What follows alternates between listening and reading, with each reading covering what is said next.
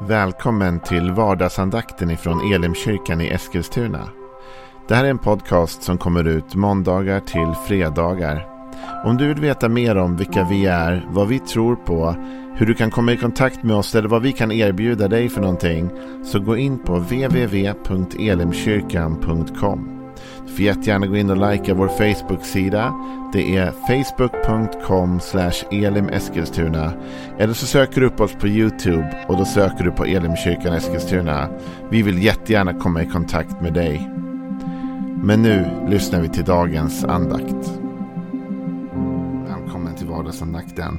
Jag heter Joel Backman, pastor i Elimkyrkan Eskilstuna. Och det är min förmån att få dela några tankar ur Bibeln med dig idag. Och vi är inne i en liten serie kan man säga där vi går igenom psalm 37. Men varje dag är fristående så har du inte varit med tidigare så är det helt okej. Okay. Du kan haka på nu. Eh, men det är klart det finns en viss röd tråd som också går igenom de tidigare avsnitten. Den här salmen i Folkbibeln 2015 har fått rubriken Det gudlösas skenbara lycka. Och det är en psaltarpsalm om avundsjuka, om grämelse.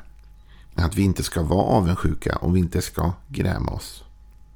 Nu har vi kommit en bit fram i den här salmen och helt plötsligt så blir det en liten märklig vändning i den vers vi nu ska läsa. Hittills har perspektivet hela tiden varit att du och jag som rättfärdiga och underförstått vi ska inte vara avundsjuka på den orättfärdige även när han har framgång. Men nu så blir det en liten twist. Låt oss läsa det tillsammans ifrån psalm 37. Och nu är vi framme vid vers 12. Den gudlöse smider planer mot den rättfärdige. Han gnisslar tänder mot honom. Men Herren ler åt honom för han ser att hans stund kommer. Det här är vers 12 och 13. Helt plötsligt får vi nu en inblick i den gudlöses perspektiv. Och det där är ju intressant med avundsjuka. Därför det som händer med avundsjuka upplever jag ofta.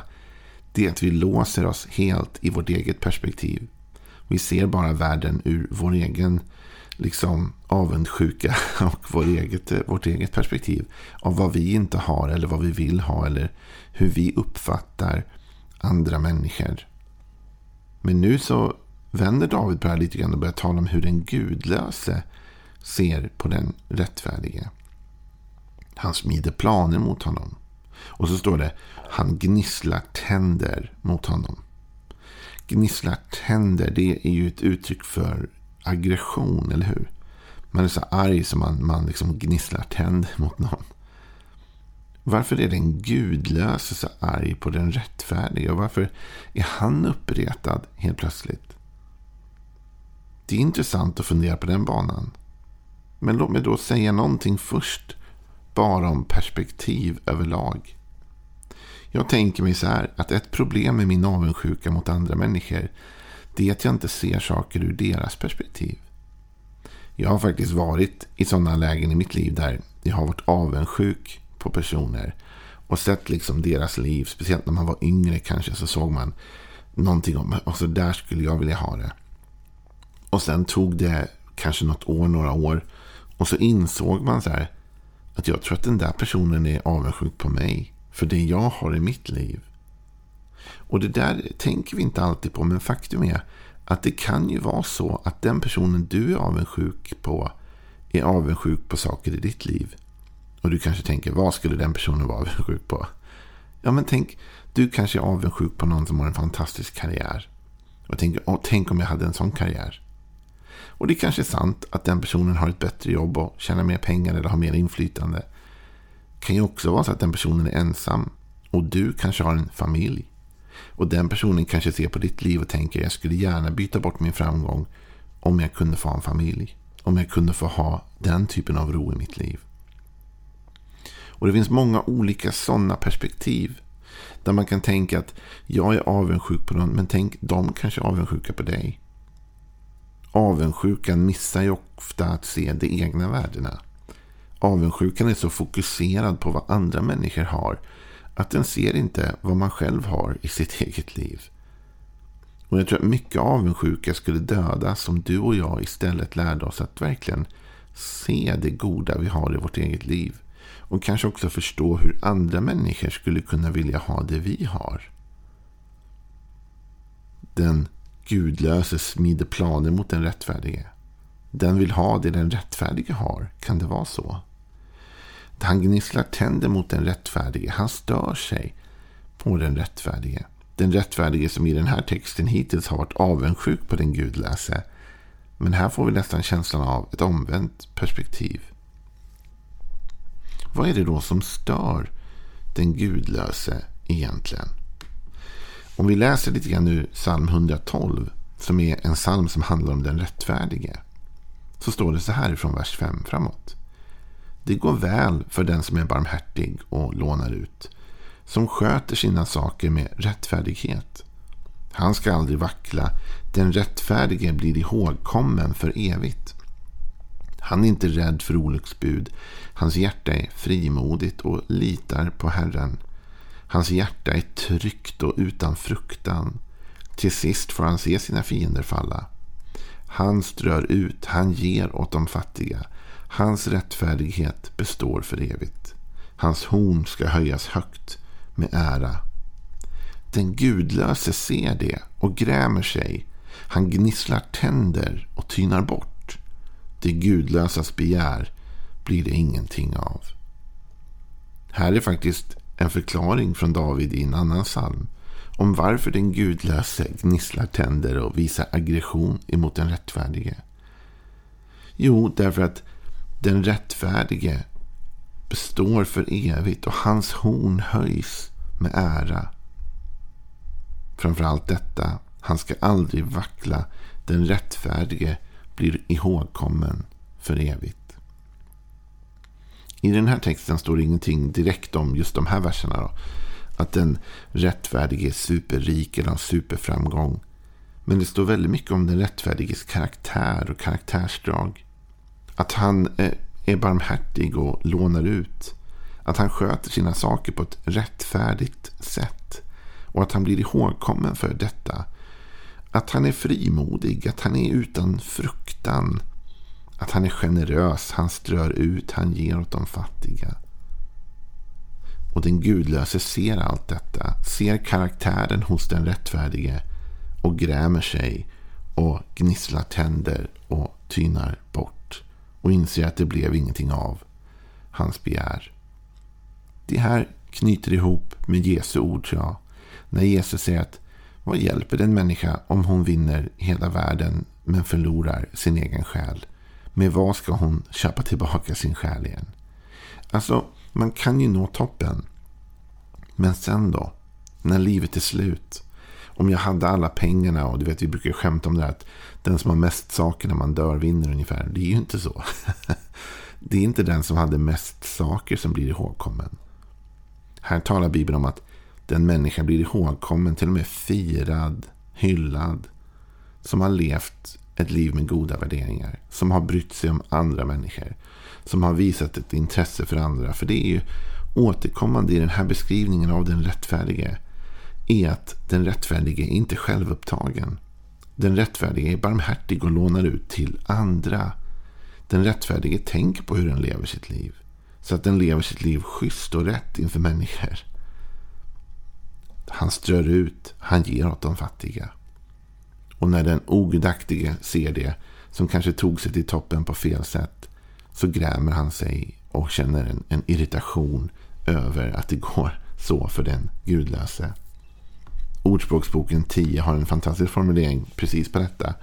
Ordspråksboken 10, vers 7 säger de rättfärdigas, eller Den rättfärdiges minne blir till välsignelse, men de gudlösas namn multnar bort. Den rättfärdiges minne blir till välsignelse. Alltså det är inte bara att ta sig till toppen, det är hur man tog sig till toppen. Bibeln, så gott som jag förstår den och läser den, verkar inte ha någonting emot att människor som är kristna eller troende har pengar eller rikedom eller framgång. Tvärtom, jag tycker det verkar som att många av de bibliska eh, liksom, personerna som vi får följa hade allt det där. De hade både framgången och pengarna och rikedomen och statusen. Titta på liksom Josef i Egypten eller titta på liksom Abraham eller Många av de här som liksom, de tog sig verkligen fram. De gjorde ett avtryck. David, Salomo. Det här var människor med mycket inflytande, mycket status. Så det handlar inte om att man inte får ha det eller att det är fel. Men det finns ett rätt eller fel sätt att ta sig till den toppen. Och det finns ett rätt och ett fel sätt att leva när man är på den toppen. Och den som lever fel eller tog sig upp på en liksom liten genväg upp. Den kan ibland gräma sig från sitt perspektiv över det beslut den har varit tvungen att ta. De genvägar den har hoppat på. Liksom. Och kan ibland se på den rättfärdiga och känna en avsky över att de personerna valde den moraliskt rätta eller den rätta vägen. Du och jag, vi får aldrig sälja ut vår moral. Vi får aldrig sälja ut vår etik eller våra värderingar. Det är det viktigaste. Det är det som människor kommer ihåg. Det är det som människor hyllar. Vet du, jag har sällan hört någon prata om någon som var död med orden det var en så fruktansvärt rik person. det är klart att det sägs om någon. Eller den hade så mycket grejer. Utan ofta när man pratar om människors minnen så kommer det fram att ja, det där var en generös person. Eller en barmhärtig människa. Eller en stark människa. Eller i vissa fall en otrevlig människa. Eller en dryg människa. Men man kommer ihåg de här värdena. Tänk så här, den du är avundsjuk på för det den har kanske är avundsjuk på dig för det sätt du lever ditt liv och för de värderingar du har. Och ingen av oss är fullkomlig, det är inte det det handlar om. Men det handlar om att välja de rätta valen. Den gudlöse smider planer mot den rättfärdige och gnisslar tänder mot honom. Och vi förstår att det har att göra med detta. Att den rättfärdige har inte sålt ut sin själ. Sen så säger David i psalm 37 att Gud ser detta och ler åt den ogudaktige. Men Herren ler åt honom för han ser att hans stund kommer. Så den gudlöse smider planer och bestämmer sig för att ge sig på den rättfärdige. Och Gud sitter bara uppe i himlen och ler åt detta. Vad är det för typ av leende? Ja, det beskrivs i psalm 2 när David faktiskt förklarar om detta. Vi kan läsa där. Varför är hedna folken uppror? Varför tänker folken tomma tankar? Jordens kungar reser sig och furstarna gaddar ihop sig mot Herren och hans mode. Vi sliter sönder deras band och kastar av oss deras rep. Han som tronar i himlen ler. Herren gör narr av dem. Så talar han till dem i sin vrede, slår dem med skräck i sin glödande harm. Det är jag som har insatt min kung på Sion, mitt heliga berg. Herren står bakom sitt folk och står bakom den rättfärdige och ler åt den ogudaktige och vet att den ogudaktige kommer inte lyckas med sitt smidande och sina onda planer. Kommer inte lyckas att störta den rättfärdige eller hans minne. Utan Gud står bakom den rättfärdige. Och det är det som du och jag tror jag behöver våga göra. Är att lita på att Gud är med oss. Och lita på att den rätta vägen är den goda vägen. Att fatta de besluten är värt någonting. Det kan innebära att du och jag inte kommer fram lika fort. Det kan innebära att vi inte tar oss upp på toppen lika snabbt som den som väljer genvägen. Och det kan också innebära, kanske, att du och jag inte kommer lika högt på berget som den som valde att ta genvägen. Men dit på berget där vi kommer kan vi vara stolta över att vara för vi har bevarat vår integritet, vår etik, vår moral vi behöver inte skämmas för där vi är. Vi behöver inte känna att vi bär med oss en ångest, en oro, en skuld över vad vi har gjort och beslut vi har fattat som kanske har sårat andra människor, tryckt ner andra människor för egen vinning. Och det är det här jag tror retar upp den ogudaktige. Som står kanske högre upp på berget än vad vi gör. Och vi blickar med vårt avundsjuka perspektiv upp. Men han eller hon blickar ner på oss och ser. Tänk, där står de. Och de sover gott om natten. De har inget dåligt samvete. De bär inte på, dålig, eh, liksom, de bär inte på dåliga skuldkänslor här De ser glada ut. De är lyckliga. De har inte kommit lika högt som jag. Men de verkar mer tillfredsställda med livet. De verkar gladare. De är uppskattade av människor. Människor talar väl om dem. Deras minne blir kvar. Det skrivs böcker om dem. Folk bryr sig om dem. Men jag här uppe blir väldigt ensam. Så du och jag, vi ska vara försiktiga när vi är avundsjuka mot andra människor. Tänk dig att stå i deras position en stund. Kanske de är avundsjuka på dig. Så länge du har bevarat ditt hjärta och försökt göra det rätta. Välja den goda vägen. Och nu ska ingen där ute, om du har tagit en genväg eller två, behöver du inte gå härifrån den här andakten med dåligt samvete. För vi har alla gjort fel ibland. Och vi har alla kommit snett. Och vi får be Jesus om förlåtelse och då är det utagerat och klart. Men vi kan välja idag de rätta valen. De etiskt korrekta valen. Och kanske för det oss saktare upp. Men du och jag kommer andas lättare och må bättre om vi gör så. Ha en välsignad dag. Imorgon fortsätter vi igen med mer tankar från psalm 37.